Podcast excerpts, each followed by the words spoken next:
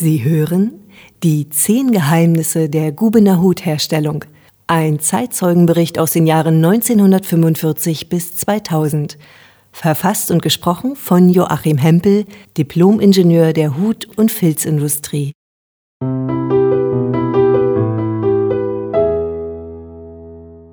Guten Tag, liebe Hörerinnen und Hörer. Heute möchte ich ein weiteres, ein einmaliges Geheimnis der Gubener Hutherstellung vorstellen. Eine Huterfindung der VEB Hutwerke Guben aus dem Jahr 1957. Sie hieß Vigo 57 als Artikel Topaz, Domino, Capri oder Favorit und waren, um es gleich einmal vorwegzunehmen, die Exportschlager unter anderem zur Leipziger Herbstmesse und auch der Meister von morgen. Es wartet ein einmaliges Geheimpatent auf uns und passend dazu zum Anfang ein Werbespruch aus dem Schaufenster. Sommerhut auf dem Feld, am Strand gegen Strahlung und stechende Fliegen. Du wirst ihn loben, noch im Liegen.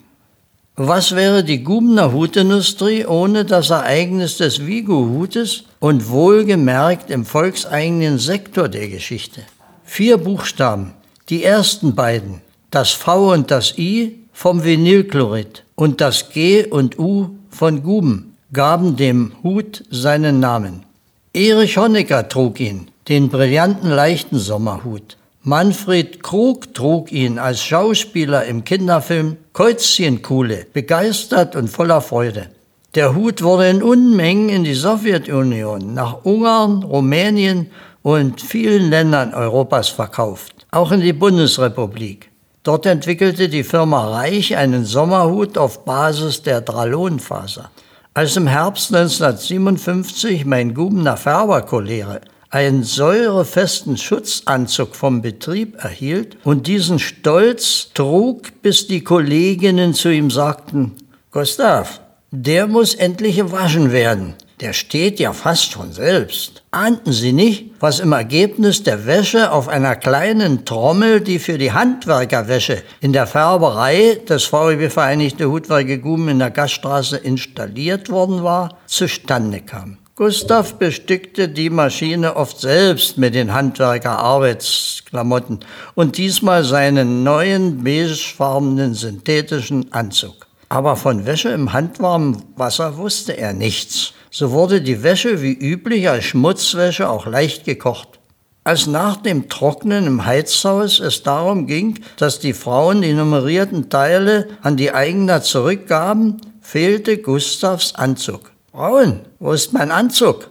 Ratlose Gesichter. Gustav hatte die gewaschenen Teile selbst ausgepackt und unter Gemurmel Handwerkerlumpen, verschrumpelt bis auf Puppengröße, einen Teil im Abfall untergebracht. Die kriminaltechnische Analyse des Laienpersonals der Reinigungsengel sowie der Färber verlangte schließlich den Ingenieur für Forschung und Entwicklung der Hut- und Hutstoffindustrie, Diplom-Ingenieur Groß, dessen Büro nur 50 Meter entfernt im Hause war. In der Analyse der Umstände erhielt Gustav einen Ersatzanzug und gleichzeitig war mit allerhöchster Wahrscheinlichkeit die Idee für den Vigo-Hut geboren. Ja, es gibt doch die Anekdote, dass auf einer Herbstmesse in Leipzig ein Wischtuch auf einer überhitzten Kaffeemaschine ausgehärtet war und im Messestand des VW Vereinigte Hutwerke Guben des Ursprungs Rätsel gefunden wurde. Sei es wie es sei, Neben dem Diplom-Ingenieur Ulrich Groß war der Hutformenspezialist Willi Kubein Patentinhaber. Mit der Maschinenindustrie in Apolda wurde die notwendige dehnfähige Textilfläche eines Quadratmetergewichtes von 420 Gramm in entsprechender Optik für einen Sommerhut entwickelt. Basis war die Polyvinylchloridfaser, die auf der ersten Spinnstrecke der Welt für synthetische Fasern in Wolfen oder Premnitz seit 1936 gefertigt wurde. Ja, Sie hören richtig, die erste Spinnstrecke in der Welt. Aus dieser Faser wurde auch die sogenannte Rheuma-Unterwäsche gefertigt. Immer mit dem Hinweis, nur handwarm waschen. Ab 1963 begann bereits die Produktion des Sommerhutes im großen Stil. Die im Raschel-Wirkstoff verarbeitete Faser war in der Welt die einzigste, mit der Wirkung, bei ab 82 Grad Celsius zu schrumpfen und bei höherer Temperatur sogar auszuhärten. Eine japanische Faser erforderte für den gleichen Effekt über 110 Grad Celsius und wäre energieaufwendiger in der vorgesehenen Verarbeitung in Heißluftfixierung oder Dampf. In Guben wurden aus der Meterware die Raschelwirkstoffplatten von 42 mal 42 Zentimeter ausgeschnitten und auf Aluminiumformen aufgezogen, wobei die Dehnung der Maschenware von Bedeutung war. Auf den sogenannten Sattelformen wurde dabei der Außenrand mit der üblichen Zieherschnur in der Bredekante befestigt und mit geschickter Faltenverteilung über den Kopf mit der sogenannten Bandstelle ein in der Hutweite genau passender Ovalring aus Aluminium gedrückt und mit Seitenklammern gehalten. Das Einschlagprofil mit Filzunterlage wurde oben im Kopfbereich auf der Form mit einer Spindel in einem ausreichend großen Metallgestell gehalten. Bei der Gesamtprozedur des Ziehens durften keine Druckstellen mit qualitätsmindernder Optik entstehen. Gleichfalls war peinlichst auf einen geraden Maschenverlauf über die Längsachse des Hutes zu achten. Die Ziehformenteile waren nummeriert, durften nicht vertauscht werden und waren präziser zu fertigen als die Hutformen für die Filzhutherstellung. Hier hat sich das Fachwissen der Gumner Hutformhersteller ausgezahlt. Das Färben des Raschelwirkstoffes der in Apolda in Feinpastellfarbtönen gefertigt wurde, erfolgte auf Haspelkufen in Guben, wie sie in der Textilindustrie bekannt sind. Die 20 Meter langen Raschelwirkstoffstücke wurden in sogenanntem Schlauch gefärbt. Über den 500 Liter Farbdruck lief eine Gitterstabtrommel, die den Wirkstoff in ständig tauchenden und rausziehenden Umlauf aus der Flotte hielt und transportierte.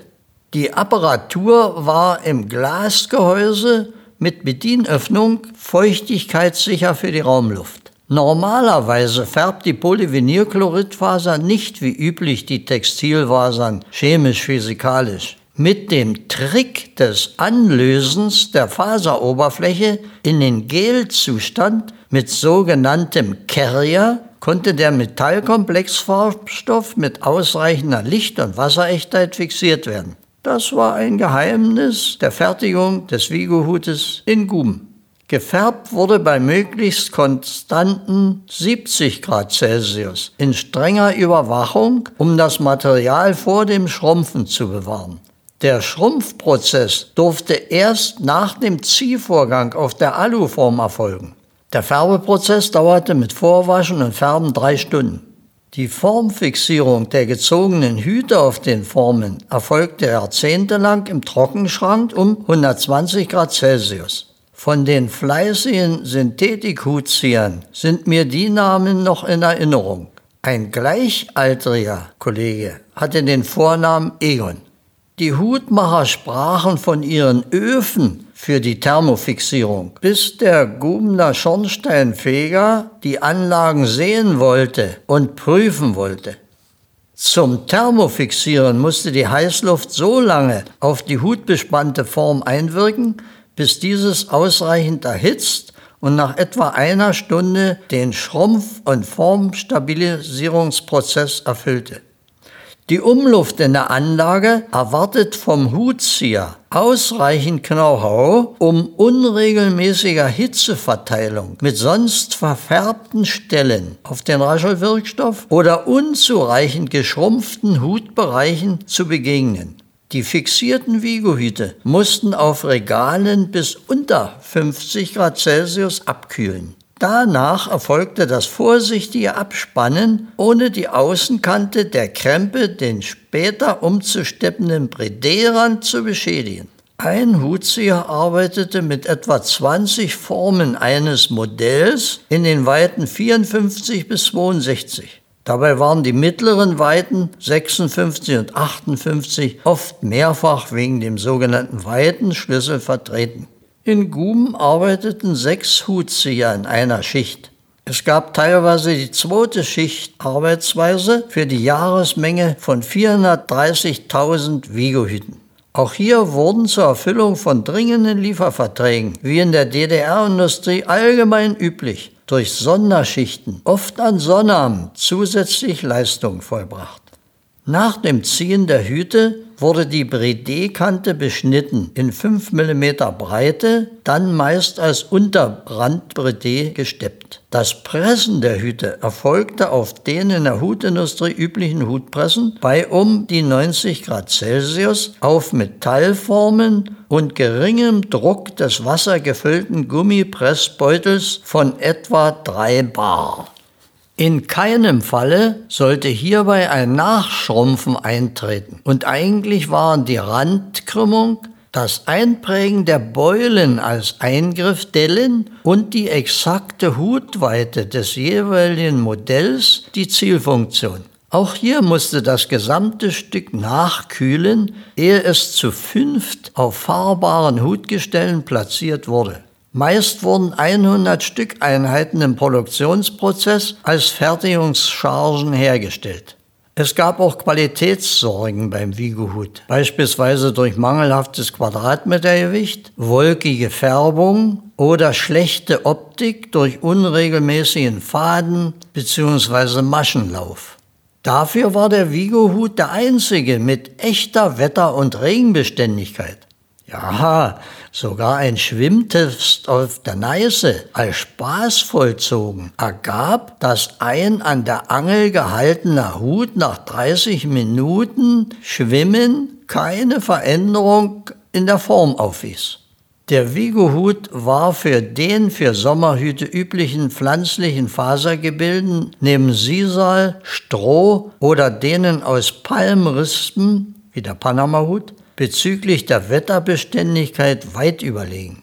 Vigo-Hut Schweißleder wurden gerne gepaspelt und bondiert eingenäht, weil damit ein schwimmender Tragekomfort gewährleistet werden konnte. Auch diese Variante des Bondierens, des Erweiterns der unteren Kante des Schweißleders, war als Geheimnis eine Variante in der Hutausstattung. Ehe wir das Vigo-Geheimnis vollständig verlassen, will ich noch auf einen sehr positiven Umstand hinweisen. Das durch die beiden Erfinder Wolfram Nelk und Udo Menzel entwickelte maschinelle Ziehverfahren wurde durch Mechanisierung der Hutausgleichmaschine einer früheren Entwicklung der Firma Heinze so funktionell gestaltet, dass ohne körperliche Anstrengung das Prozedere des Hutziehens bewerkstelligt werden konnte. Übrigens das Ergebnis einer sogenannten neuerer Vereinbarung mit Pflicht und Zeitaufwand außerhalb des eigentlichen Arbeitsvertrages im volkseigenen Betrieb. Bevor ich mich von Ihnen verabschiede, zum Abschluss noch zwei Werbesprüche zum Vigo Sommerhut aus Guben. Setz einen Hut auf deinem Kinde, schütz es vor Strahlung und Sonnenwinde. Ja, und noch ein Spruch für die Experten. Barhäuptig in der Sonnenglut verdorrt den Geist. Das geht nicht gut. Ich bedanke mich für das aufmerksame Zuhören. Auf Wiederhören und auf Wiedersehen im Gumener Stadt- und Industriemuseum.